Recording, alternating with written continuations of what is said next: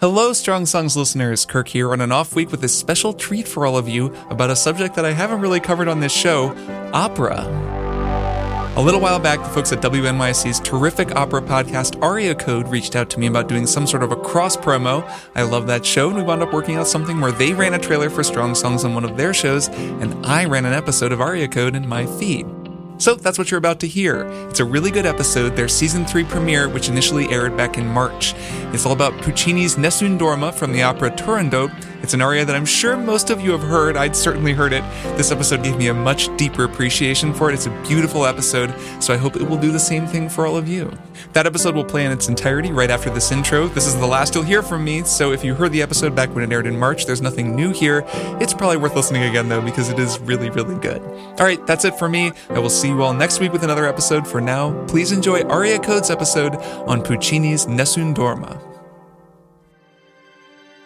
It's a cry of victory, a cry of hope, and a cry of an underdog overcoming the odds and winning after all.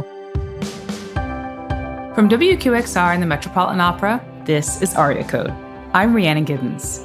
It feels like the fog is dissipating. It's trying to rise above the darkness and the night. Every episode, we break down a single aria so we can hear it in a whole new way. Today, it's one of the most heroic and hopeful arias ever written, Nessun Dorma from Puccini's Turandot. This is victory and triumph and defiance, and you win with compassion and love.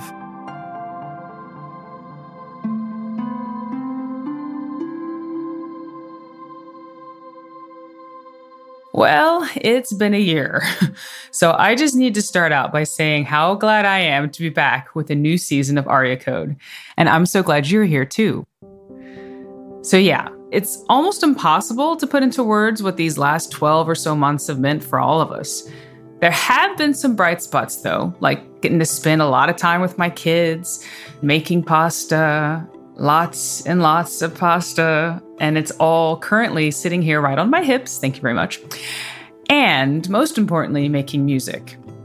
And look, I miss performing live like every other musician on the planet, but there's still so many ways that music has kept me going. It's kept me focused and most of the time, resilient. So this episode is all about an aria that's become a huge symbol of resilience and hope. It's Nessun Dorma from the opera Turandot by Giacomo Puccini.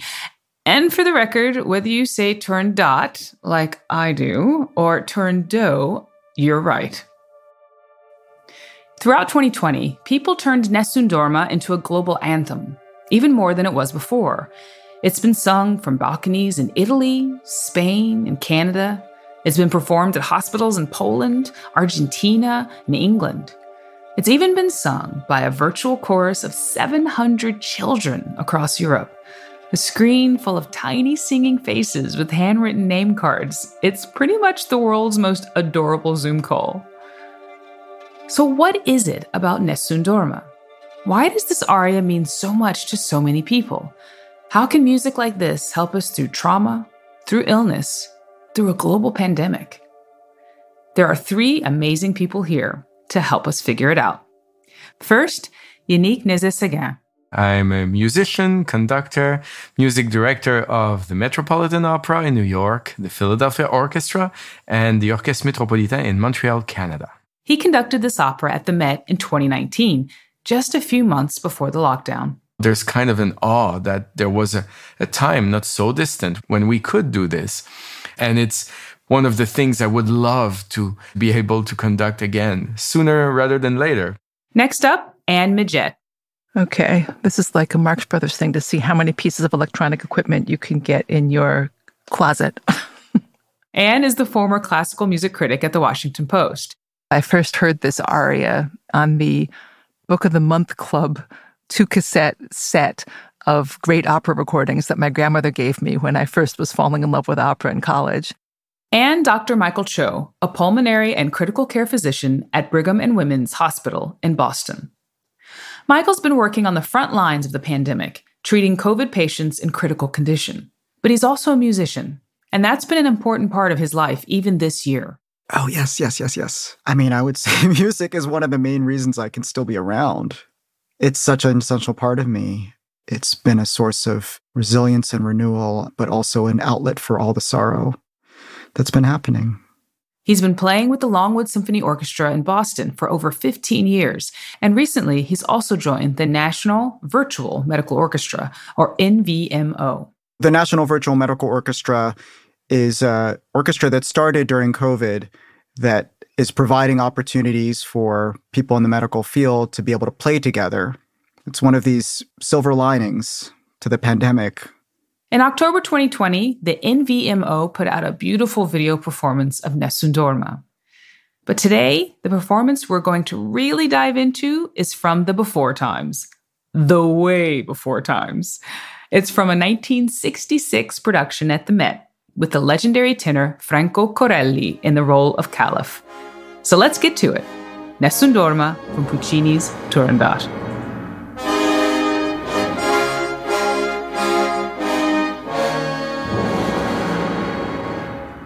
When you say to an opera singer or a conductor or a tenor, Turandot, what comes to mind first is the size of the thing.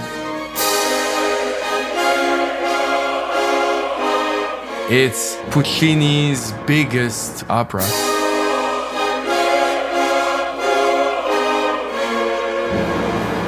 The big orchestras, the big choruses, the most crowd scenes.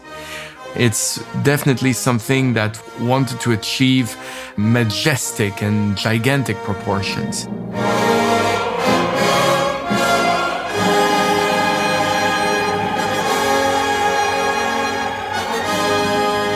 Turandot is a fairy tale opera. The premise of the fairy tale is that the beautiful princess Turandot gives riddles to her suitors, and if they can't answer, she then beheads them because she never wants to marry. But somebody answers the riddles and breaches her defenses, and then she finds love with him. In medical school, I was the kind of person who really loved everything, and medicine was a sort of way of saying I like taking care of people. When I got to internship in Boston, one of my first rotations was in the intensive care unit, and there, the amount of interaction we had as a team and with family members and just the interest I had in the mechanical ventilator and how you could change a setting on the ventilator and you could see the effect pretty immediately. And it was all really real and tangible. I really just fell in love with that.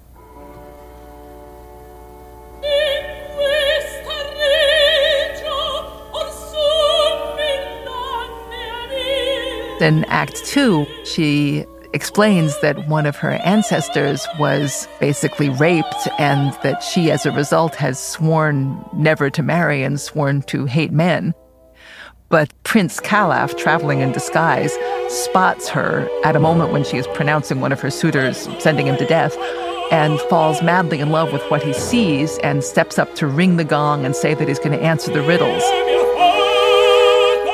And Calaf, this disguised prince, does manage to answer all three riddles, sending Turandot into consternation.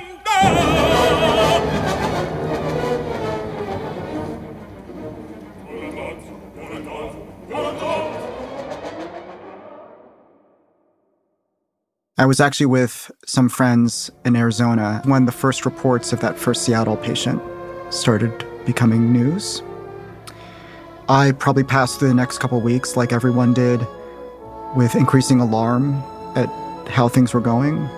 And then I was on call overnight in the ICU, and we admitted the first COVID patient to the unit. She was an academic who had probably been exposed through some of her students, and she was really sick. And I remember that was the first time I realized that, yeah, this is real. I have a patient right in front of me. And then that, became the first of many, many after that.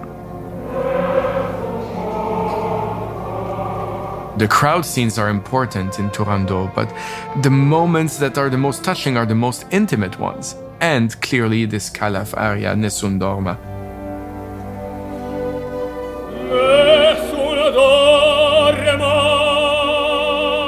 I think like many people, I heard this aria mostly through Pavarotti's successes and the famous Three Tenors shows that were all over the world. We know of the Three Tenors as a worldwide phenomenon, although we may forget just how popular they were for a good, 15, 20 years. It was Luciano Pavarotti, Jose Carreras, and Placido Domingo. But the 1990 World Cup was the moment when Nessun Dorma began taking the world by storm.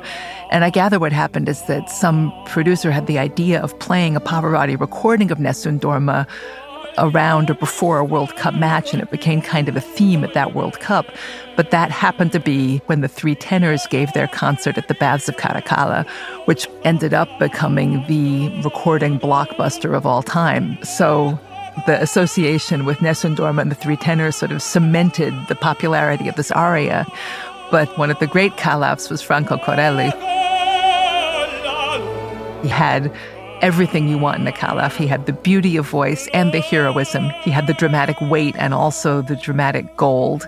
He was a very handsome man on stage and really embodied the idea of the handsome prince.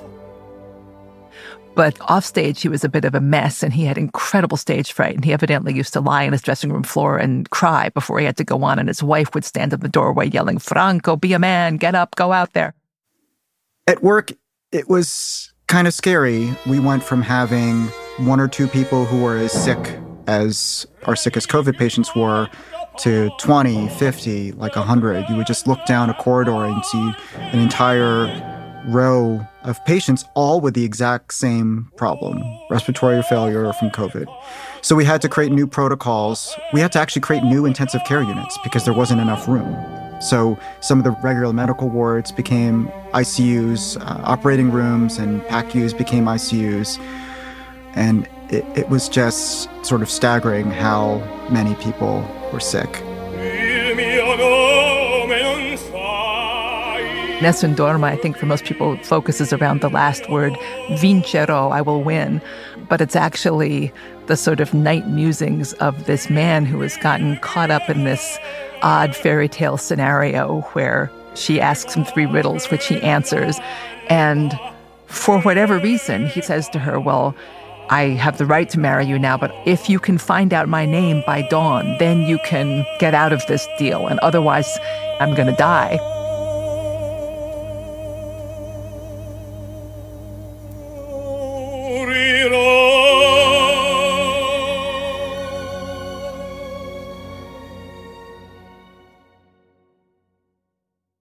One of the greatest things about this aria is what comes just before. It's the very beginning of the act, and we don't see much on stage, and it's music that's all muted and strange harmonies, very dark, very gloomy, foggy even, to represent the night. And it's harmonically full of, I wouldn't say dissonances, but chords that generally will suggest doubt. It's very stark, dark, anxious music.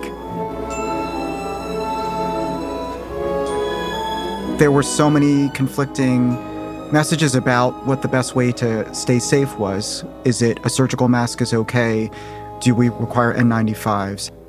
We used to take N95 masks and go and see a rule-out tuberculosis patient, and we walk out of the room and we forget to ask him a question. We grab a new N95 mask and go right back in the room, and then we come out again, and maybe we'd have to see the patient later, and we grab a new one again. And we went from that to having an N95 that we put our name on that we would have basically indefinitely. So this N95 became more precious than your stethoscope or your phone, even. You needed that.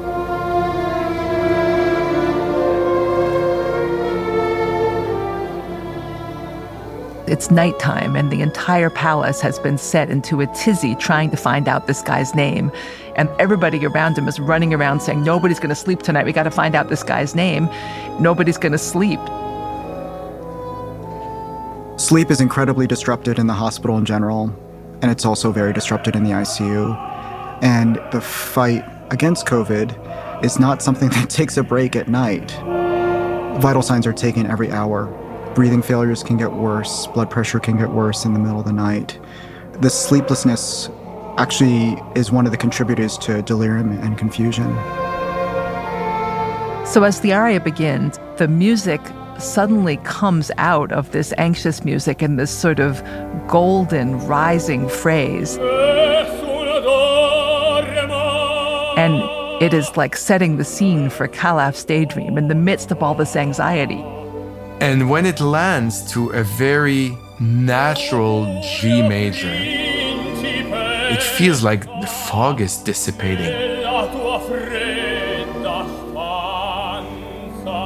He picks up on the words of the chorus and says almost triumphantly, "No one will sleep." And then he says, "You too, princess, in your cold room." He says that she's looking out her window at stars that are trembling with love and hope.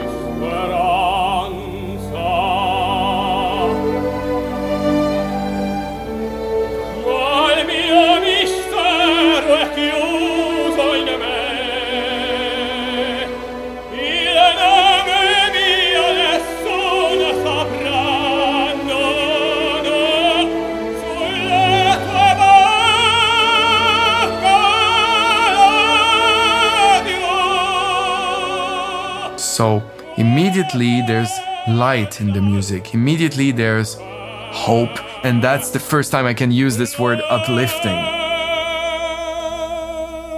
I think it's trying to rise above the darkness and the night.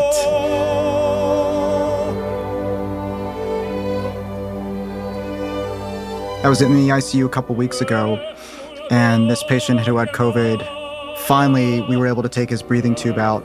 And he'd been in the hospital, I think, for almost a month. And there's this thing called a critical illness, neuromyopathy, where often when patients are sick for a long time, they get incredibly weak. So this guy could barely move his arms, and he certainly couldn't operate a computer or a device. And in this guy, the one thing he wanted to do was listen to music. And so he managed to be able to say that he wanted to listen to some Patsy Cline. So one morning I walked in, I was like, "No one's put on music for you," so I just went on YouTube and found some Patsy Cline and played it for him. That was probably better than any medication I could have given him.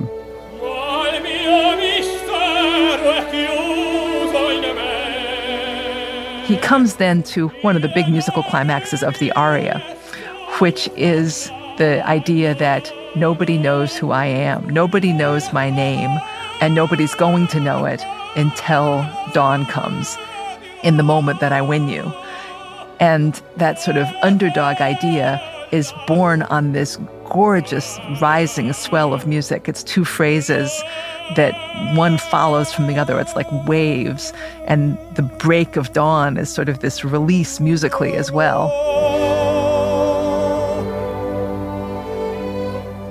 So we talk a lot about a melody. We talk about it in many ways, you know, in arias, in classical music, but also just, you know, when we say how do you call it, earworm?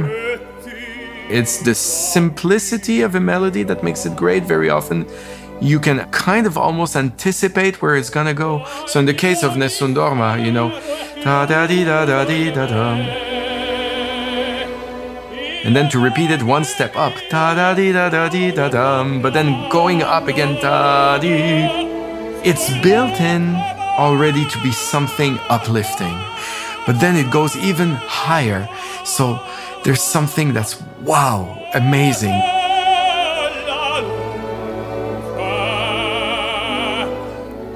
At the end of the melody, it comes down, but then there's a surprise chord of the horns and also the Chinese gong. This one seems to take us back to what was before the aria, something foggy and nebulous, back to the suspense of the story.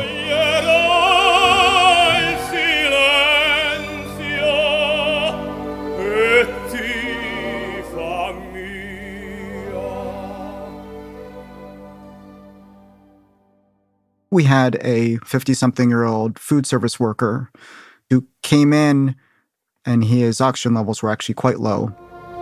We had him in the ICU for many days on a lot of oxygen, and unfortunately it was on my watch that we needed to put the breathing tube in.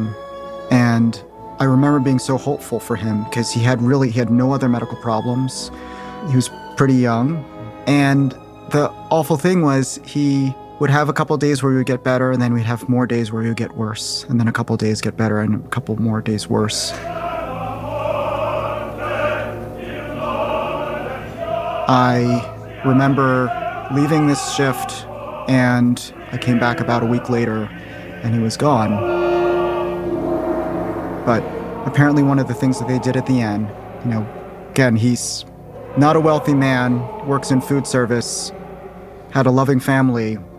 They wanted him dressed in a Ralph Lauren suit. So the nurses took him out of his Johnny and dressed him up in his nice suit, got his family to come in, and so they were actually able to be with him while he looked beautiful in his new suit, while he took his last breaths.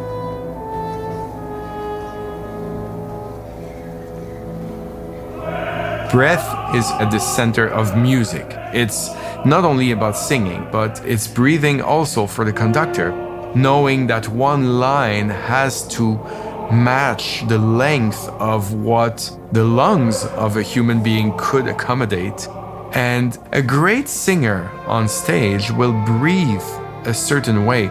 Not that we can hear it, but we can see it. And my role as a conductor is to actually have my eyes to see when the singer will breathe, trying to match in real time the singer. So, you know, there's this famous question about, oh, is the singer following the conductor or the conductor following the singer? And the real answer is that it's neither. We're not following, we're not leading, we're just trying to do it together. We take chances. And most of the times it works. And sometimes it doesn't. The interesting thing, especially for pulmonary and critical care, is that so much of it is organized around this breathing machine. It's supposed to help you. It's supposed to breathe with you. And in fact, the earliest machines, one of their big flaws was that you couldn't actually get it to trigger the way the patient wanted to trigger. So if you can imagine trying to breathe the way you want to breathe, and you can imagine a machine completely out of sync with you, trying to force air in and out of you, you can see how that's going to be a problem. And in fact, it actually is still a major problem in the intensive care unit. So we have some people who you put on a breathing machine and they are happy as a clam. They can sync to whatever the machine wants them to do. And you have people who, no matter how you change the settings of the ventilator, do not want to breathe the way the ventilator wants them to breathe. And you can try to adjust the ventilator to try to match their pattern of breathing, but often you can't. His next phrase is about how his kiss will inflame her. My kiss is going to break through the silence and make you mine. Calaf is singing his first melody, but accompanied by the very high violins, so looking like to the sky and almost imagining that it's morning now. And by then, the sun was starting to rise in the music. Then, the heartbreaking couple of bars where the women of the chorus sing backstage the melody. This is just so beautiful. With also the tremolos, you know, the trembling violins underneath. He returns then with the great final triumphant phrases of the aria. The words are that he wants the moon to go out and the stars to go out so that dawn will break.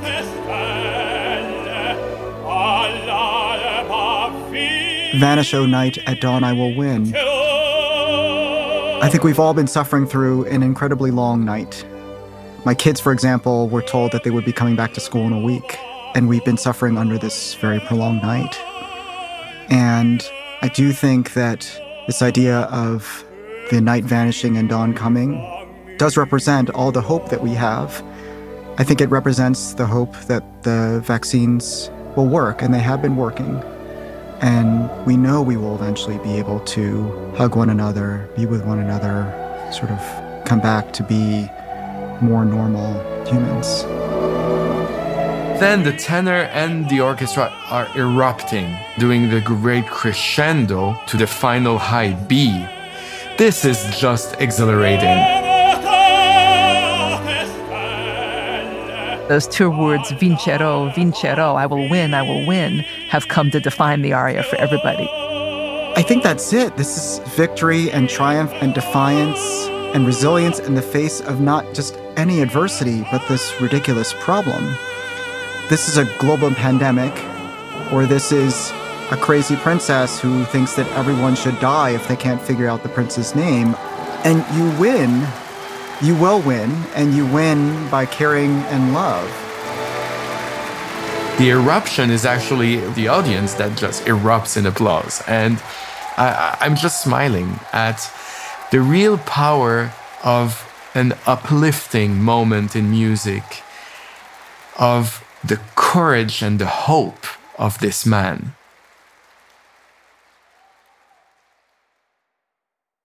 Nessun Dorma has become sort of an anthem of hope and victory that speaks to a lot of people. Definitely the idea of winning and the idea of being the underdog are built into this aria. And I think that's part of its appeal, that that's in the words, nobody knows who I am, but I'm going to win when the sun comes up, that has meaning and a message that can uplift people. And of course, the music is itself thrilling. So the fact that an opera aria becomes a rallying cry at a dark chapter in history makes a lot of sense. I'm not sure if he would have known, Puccini, how famous this would become. I think it's a genius melody, quite simple so you can remember it, and it also doesn't go on forever. An aria for Puccini is always short. You know, how long is Nessun Dorma? 2.5 minutes, 3 minutes? It's nothing. It leaves you for wanting a little more. You know, the best things in life are there to be enjoyed because, by definition, they're not eternal. And that, I think, is a big lesson from all of this, is that, you know, life is fleeting, things can change. But I really think that part of this is to know that we're not powerless. COVID takes people from us, but it doesn't take away all our control on how to be human. So we can decide if that person dies in a gurney in a hallway with no one around, or we can decide if that person dies in a Ralph Lauren suit listening to music he loves with his family around him. And that is something that we can do that shows that we're really human.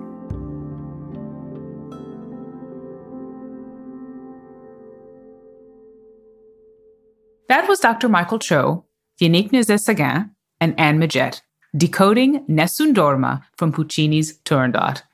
And in just a minute, you're going to hear Franco Corelli tear it up. We are breaking Aria Code tradition by featuring an archival recording from over 50 years ago. But when it comes to Franco Corelli, we just can't resist. Here he is in a 1966 performance of Puccini's Nessun Dorma from the Met stage.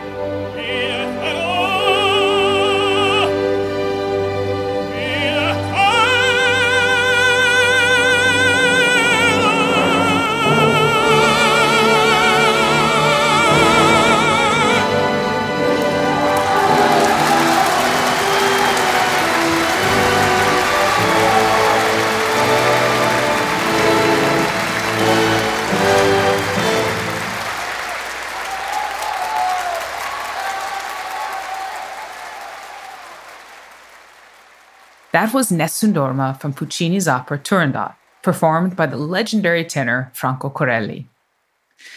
Well, it's time to wrap up this first episode of Aria Code Season 3.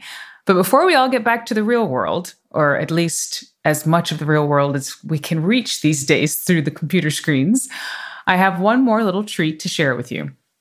Remember how I mentioned those 700 kids from across Europe singing Nessun Dorma? Well, here's two of them. Frida, and I'm 6 years old. I am Ginny, and I am 8 years old. We sang in a video of Nessun Dorma. It was beautiful to sing with all the kids and friends, and it was the moment of my life. You're singing with 1 million people and kids together. When we play together, no one can stop us. It's like powerful magic. All the people that are lonely in this time have us.